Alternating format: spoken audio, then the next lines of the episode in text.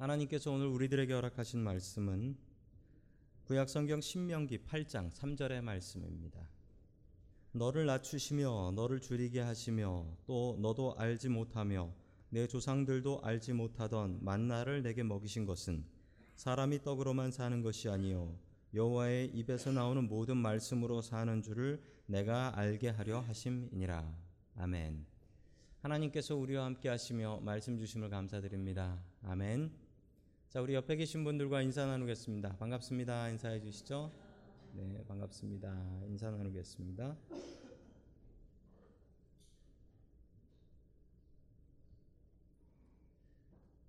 아침에 저희 큰 아들이 저에게 이런 얘기를 했습니다. 어, 주보를 접으면서 주보 사진을 보면서 이 사진은 도대체 뭡니까? 라고 하더라고요. 그래서 떡이다. 왜 떡 사진이 떡하니 들어 있습니까? 내가 떡 좋아해서 넣었다. 라고 했습니다. 여러분 제가 떡을 참 좋아합니다. 그런데 제가 떡보다 더 좋아하는 게 있습니다. 더 좋아하는 것은 하나님의 말씀입니다.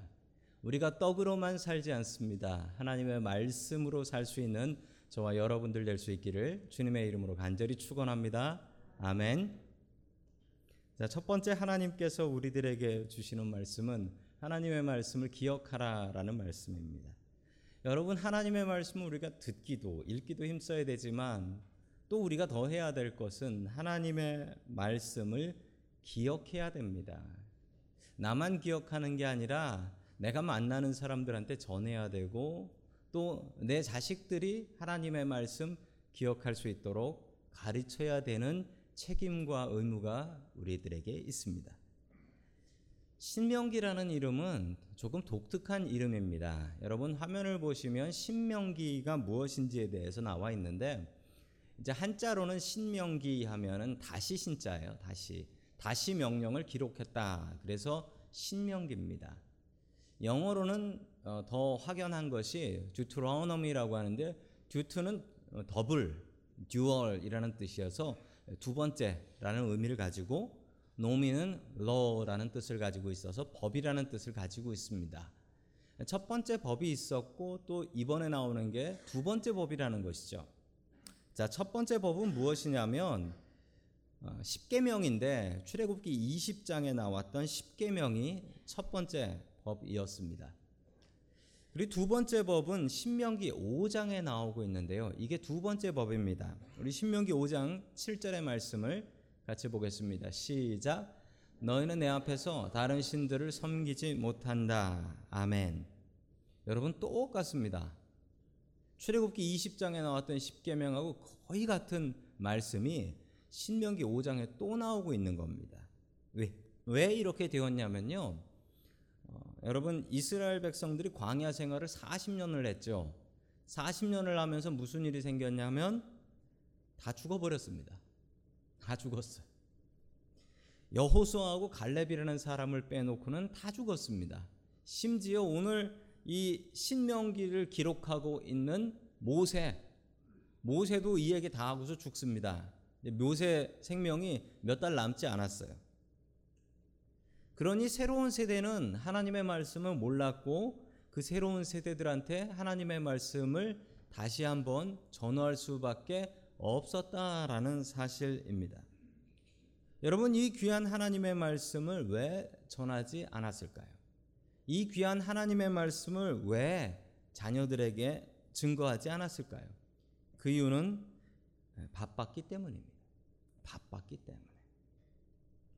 먹고 살기 바빴고 먹고 살기 힘들었기 때문에 사막을 지나와야 되기 때문에 전쟁을 해야 되기 때문에 바빠서 자식들에게 하나님의 말씀을 증거할 시간이 없었다라는 것입니다. 여러분 어떻게 보면 우리들의 삶하고 너무나 비슷한 것 같습니다. 이민자로 사는 게 쉽습니까? 여러분 미국에서 미국 사람만큼 말을 잘합니까? 미국 사람만큼 등치가 좋습니까? 미국 사람만큼 얼굴이 하얗니까?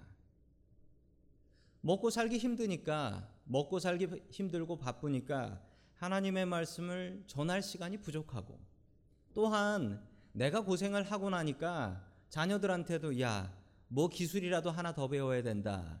학교에서 공부 더 잘해야 된다.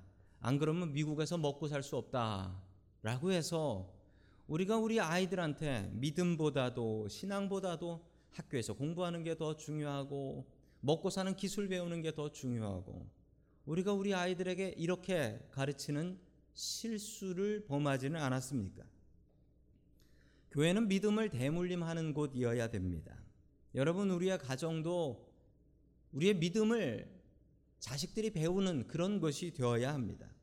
안 그러면 성경에 나오는 이 슬픈 이야기 40년 지나니까 다 죽어서 다시 새로 가르쳐야 되는 이런 안타까운 일이 벌어지게 된다라는 사실입니다. 몇 년 전에 저희 퍼시픽 시노드 태평양 대회라고 하지요. 거기에 한인 교회들이 모여서 어, 미국 노예 임원들과 같이 회의를 했던 기억이 있습니다. 그런데 그때 회의를 하면서 참 새로운 것을 배웠는데 이 미국 사람들이 한국 교회를 어떻게 생각하나를 다시 한번 알게 되었습니다. 이분들이 생각하기에는 이래요. 어, 이민 1세대, first generation 이 와서 교회를 세우는데 first generation이 와서 교회를 세우면 자기 나라 말로 예배를 드린답니다. 독일 사람들이 와서 교회를 세우면 독일 말로 예배를 드리고 또 어, 프랑스 사람들이 와서 교회를 세우면 프랑스 말로 예배를 드린답니다. 그런데 2세만 되면 다 영어로 예배를 드린대요. 2세만 되면. 그 미국 교회 임원들이 저희 한국 교회를 바라볼 때도 저 한국 교회도 분명히 한 세대 지나면 다 영어 쓰고 있을 거다라고 생각을 했대요. 이게 바로 선셋 팔러시라고 합니다. 한 세대가 지고 나면 두 번째 세대에서는 새로운 말들을 쓴다라는 것이죠. 그런데 이게 한국 교회는 잘 통하지 않습니다. 왜냐하면 저희 교회도 40년 됐거든요. 40년 됐는데 아직도 다들 한국말들 쓰시면서 예배 드리시고 계시지 않습니까? 심지어 이 샌프란시스코의 교회는 1903년에 세워졌습니다. 114년 전에 세워졌는데 그러면 지금 다들 영어 쓰고 있어야 되는데 아, 다들 한국말로 예배를 드리고 있더라는 것입니다. 어떻게 이럴 수가 있을까요? 여러분 한인 교회는 믿음 교육만 하는 게 아니라 민족 교육도 하기 때문에 그렇습니다. 화면 보시면은 우리 한인 교회가 처음 세워졌을 때 사진인데 아, 그때 사진을 보면 아, 그때나 지금이나 교회는 여자분들이 많았구나라는 것을 남자가 없네요. 한인 교회들은 여러분 믿음만 가르치는 게 아니라 민족도 가르칩니다. 오늘 우리 아이들은 3일절을 맞이하여서 3일 운동, 3일 운동을 기념해서 태극기 만들어서 태극기를 휘날리며 다닐 테니까 아이들이 태극기를 휘날리면 대한독립 만세를 한번 외쳐 주시기 바랍니다. 아이들에게 3일 운동이라고 하니까 어디 가서 운동하는 거예요? 라고 물어봤었습니다. 여러분, 우리가 미국 와서 이렇게 교회 다닐 줄 알았던 분들도 계시지만, 난 미국 와서 이렇게 교회 다닐 줄 몰랐다. 라는 분들도 계실 것입니다. 여러분, 이게 이민교회 복입니다.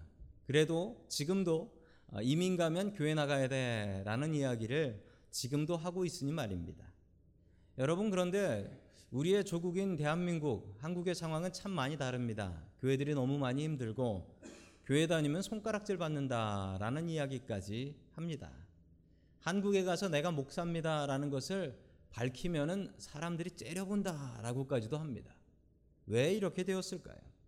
여러분 우리가 미국 사는 복이 있습니다. 그 복 중에 가장 큰 복은 우리가 믿음 생활하고 주님을 섬기는 복인 줄로 믿으시기 바랍니다. 아멘. 여러분 우리가 신명기를 써야 합니다. 우리의 나름의 신명기를 써야 합니다. 내가 아는 하나님, 내가 믿는 하나님, 나만 알고 끝나는 것이 아니라 내가 믿는 하나님, 내가 아는 하나님을 다른 사람에게도 증거할 수 있어야 됩니다. 나로 끝나면 어떡합니까? 여러분, 내가 신명기를 써서 내 자식들한테 물려줘야 되고, 내가 만나는 사람들한테 증거하며 살아야 되지 않겠습니까? 여러분의 신명기를 쓰십시오. 여러분이 받았던 명령들, 말씀들을 다시 한번 기억하고 또한 그 말씀들을 우리의 자식들에게 그리고 우리가 만나는 사람들에게 증거하며 살아갈 수 있는 저와 여러분들 될 수 있기를 주님의 이름으로 간절히 축원합니다. 아멘. 두 번째 하나님께서 우리들에게 주시는 말씀은 하나님의 말씀에 순종하라라는 말씀입니다. 하나님의 말씀에 순종하라. 신명기에 그 공간과 시간의 배경이 되는 말씀이 1장에 잘 나타나 있습니다. 우리 신명기 1장 1절 말씀 같이 봅니다. 시작.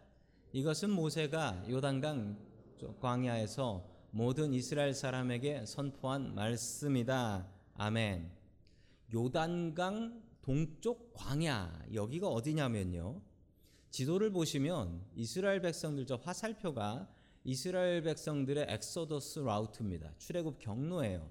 이제 출애굽 경로가 끝이 나고 있는데 지금 이스라엘 백성들은 15에서 16 정도에 있는 것입니다.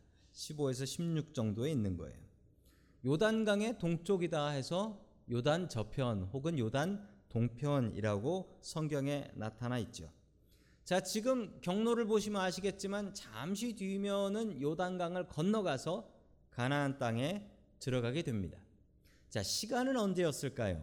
시간은 1장 3절에 잘 나타나 있습니다. 같이 봅니다. 시작. 이집트에서 나온 지 40년째가 되는 해에 열한째 달 초하루에 아멘.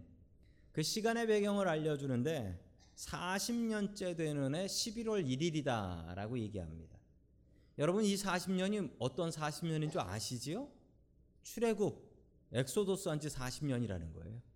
출애굽한 지 40년이 되었습니다.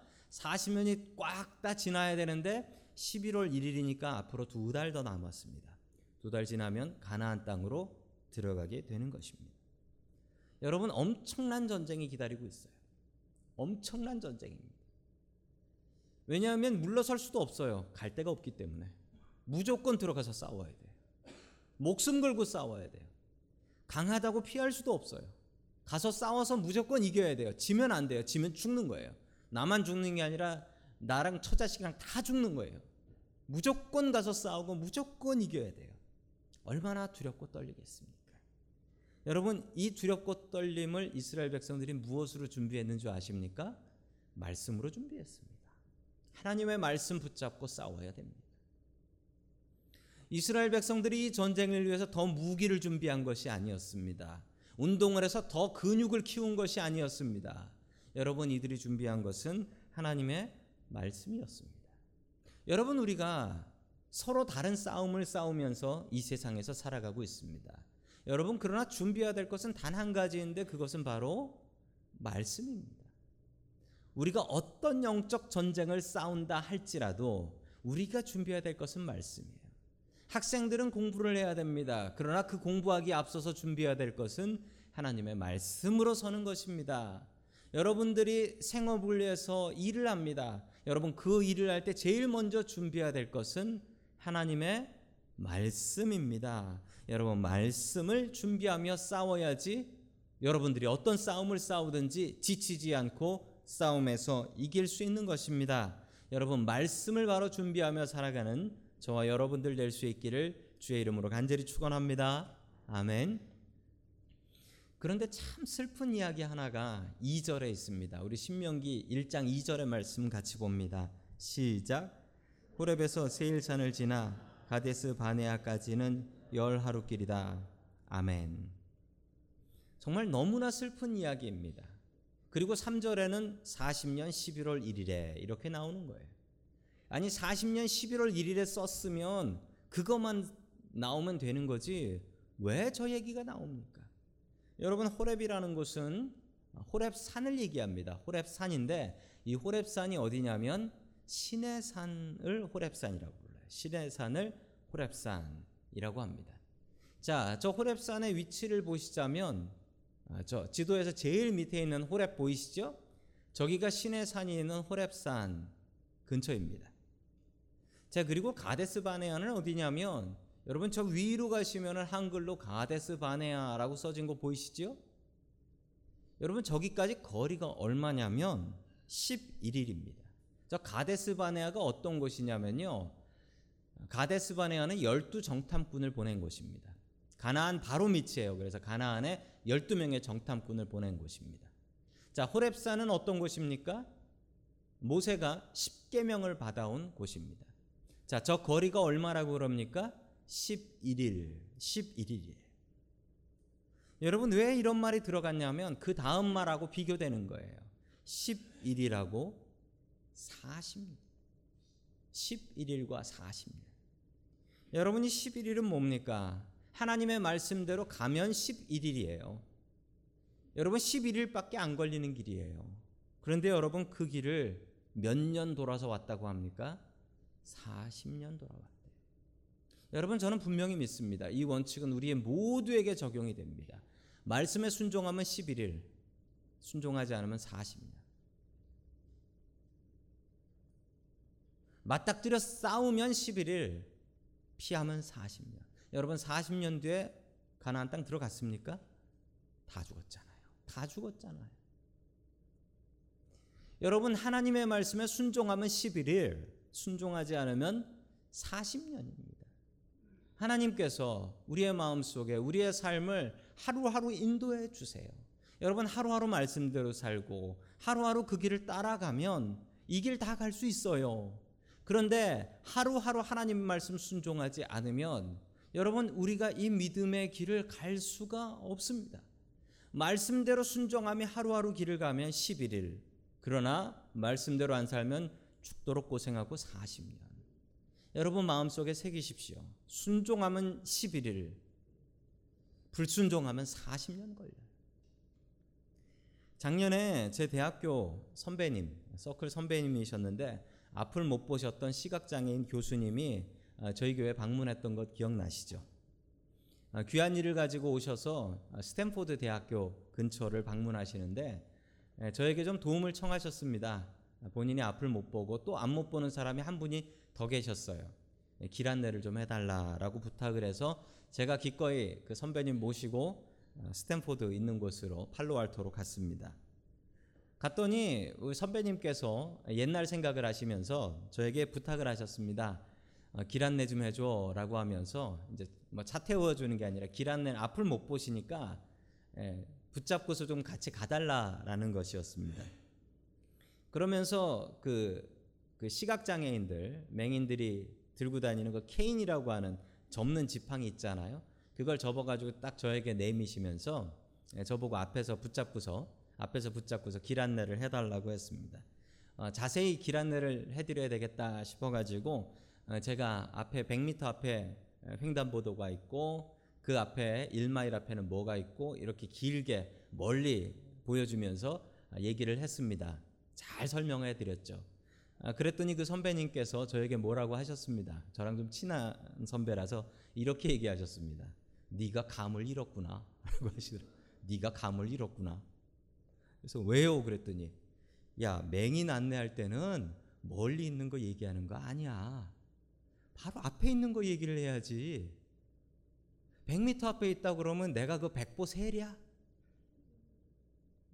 1마일 앞에 뭐가 있다 그러면 내가 1마일을 잴 수가 있겠냐? 그냥 내 앞에 있는 거 얘기하면 되는 거야. 괜히 미리 얘기할 필요 없어. 라고 얘기를 하시더라고요. 어, 네가 그렇게 얘기하면 더 정신만 없다. 라고 하셔서 제가 회개하고 바로 앞에 있는 것만 알려드렸습니다. 여러분, 그런데 우리 인생의 삶이 이래요.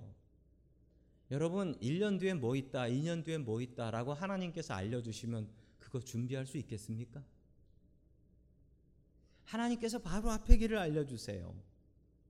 네가 지금 발, 발을 내밀어야 될 때가 어디다. 이 말씀대로 살아야 된다라는 것을 하루하루 알려주십니다. 여러분, 그러면 그것에 하루하루 순종하며 살면 이 길을 갈 수 있는 거예요. 하루하루 순종하면 11일이면 가요. 그런데 하루하루 가는 것을 내 마음대로 가버리면 이거 40년 길 돼버립니다. 그러고도 못 들어가요. 여러분 매일매일 순종하십시오. 하나님께서 알려주시는 말씀, 하나님께서 주시는 마음, 매일매일 이 말씀에 순종하십시오. 오늘 들은 이 말씀, 오늘 순종하시면 되는 겁니다. 여러분 그렇게 살아가면 11일. 그런데 그렇게 살지 않으면 40년. 그래도 못 갑니다. 그래서 성경에는 이 안타까운 날짜들을 두 개를 바로 붙여서 설명하고 있는 거예요. 11일과 40년. 여러분 말씀에 순종하셔서 그 길 11일 만에 들어갈 수 있기를 주님의 이름으로 간절히 축원합니다. 아멘. 마지막 세 번째로 하나님께서 우리들에게 주시는 말씀은 하나님의 말씀으로 살라라는 말씀입니다. 여러분 우리가 무엇으로 먹고 사냐고요? 밥 먹고 살지요. 그런데 여러분 진짜 우리가 영원히 살려면 어떻게 해야 되냐고요? 말씀으로 살아야죠. 말씀으로 살아야 됩니다. 여러분 샌디에고에 가면 시월드라는 곳이 있습니다. 시월드에 가면은 아, 저렇게 범고래라고 하는 킬러웨일이라고 하죠. 엄청나게 큽니다. 저 범고래들이 저렇게 조련사가 시키는 트레이너가 시키는 대로 막 춤을 춰요. 막 춤을 대단합니다. 물도 뿌리고요. 사람들한테 골탕도 먹이고 그래요. 이 쇼도 이제 얼마 남지 않았다고 합니다. 동물 보호협회에서 저거 동물학대다라고 해서 얼마 안 있어서 저 범고래 바다에다 놓아주게 생겼다라고 합니다. 어, 칭찬은 고래도 춤을 추게 한다라는 책이 있는데 그 책을 쓰신 분이 샌디에고에 가서 저 쇼를 보면서 야 칭찬을 하면 어, 고래도 저렇게 춤을 추는구나라고 얘기했는데 사실 알고 보니 칭찬 때문에 춤을 추는 것은 아니었다고 합니다. 칭찬이 아니라 칭찬하면서 주는 먹을 거 생선 때문에 아, 저렇게 춤을 췄다라는 거예요. 아, 저 쇼를 보시면은 여러분 아, 이렇게 생각하셔야 됩니다. 너도 참 먹고 살기 힘들구나. 그 생선 쪼가리 하나를 먹으려고 저렇게 춤을 춰야 되는구나. 세상에 공짜밥이 없습니다. 여러분 하나님께서 그런데 동일하게 우리를 저 고래를 훈련시키시듯이 우리를 훈련시키십니다.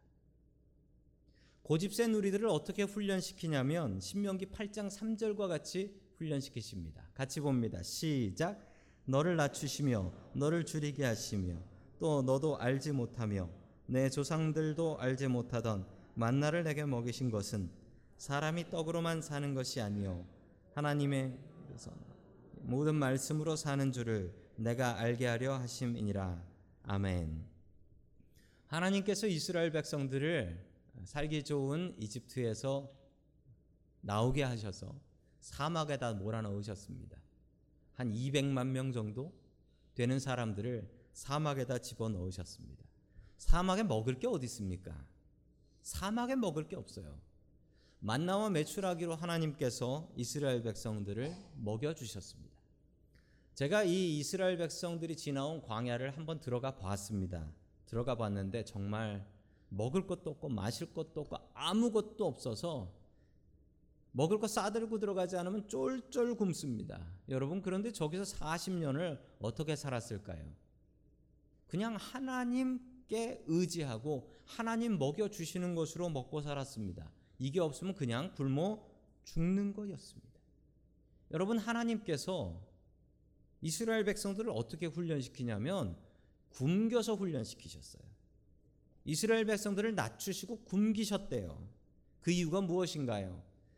사람이 떡으로만 사는 것이 아니라 여호와의 말씀으로 산다라는 것을 알려주기 위해서 우리가 예배 때 불렀던 찬양처럼 사람이 떡으로만 사는 게 아니요 하나님의 말씀으로 산다라는 것을 알려주기 위해서 하나님께서는 우리에게 낮추심을 허락하셨고 또한 배고프게 하셨다라는 사실입니다.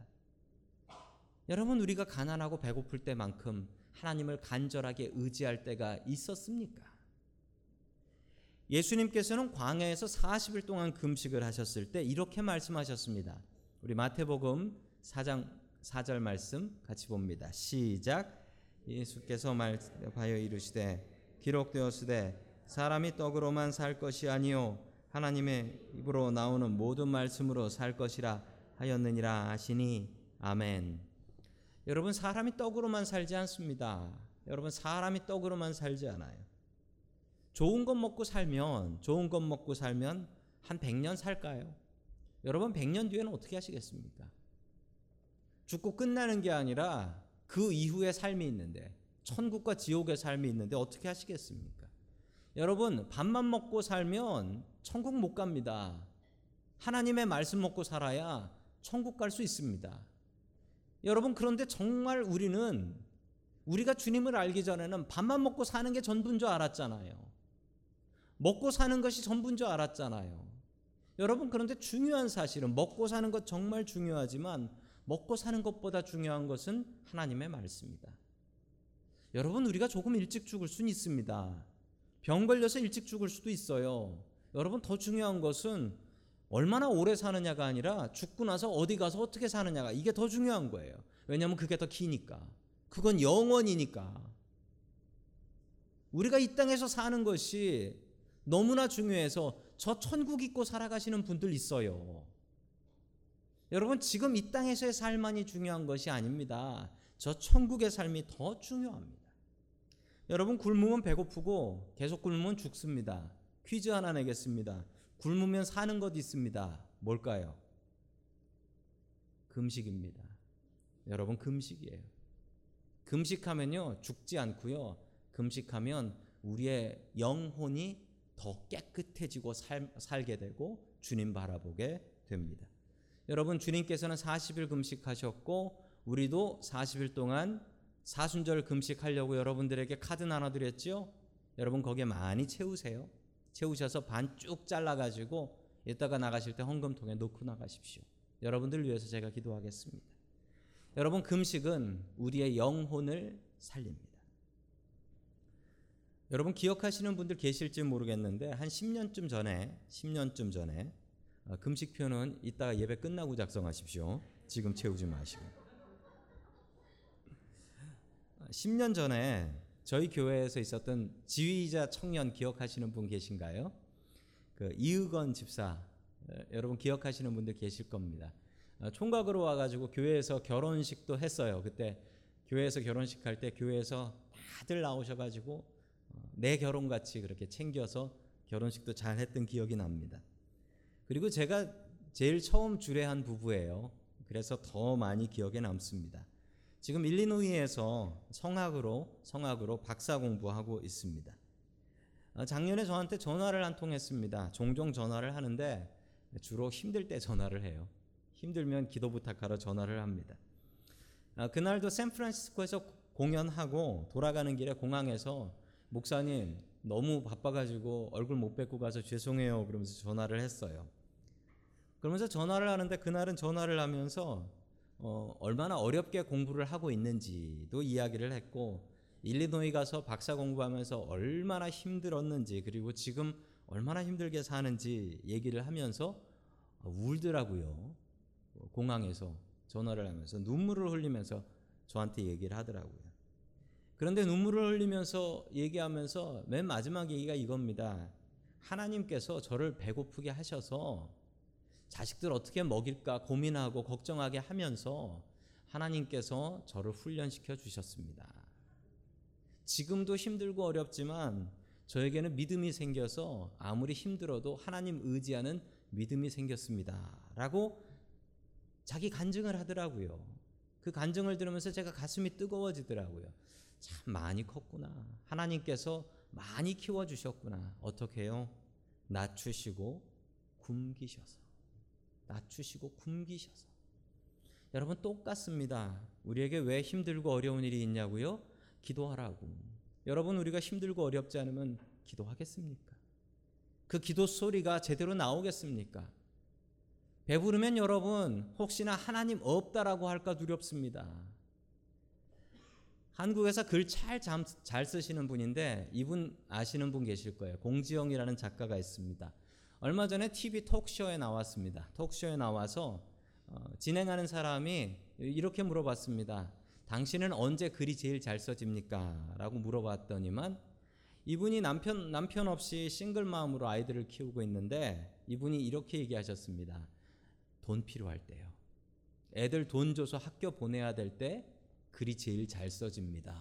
라고 얘기하더래요. 한국에 참 유명하고 연기 잘하는 배우인데 윤여정이라는 배우가 있지요.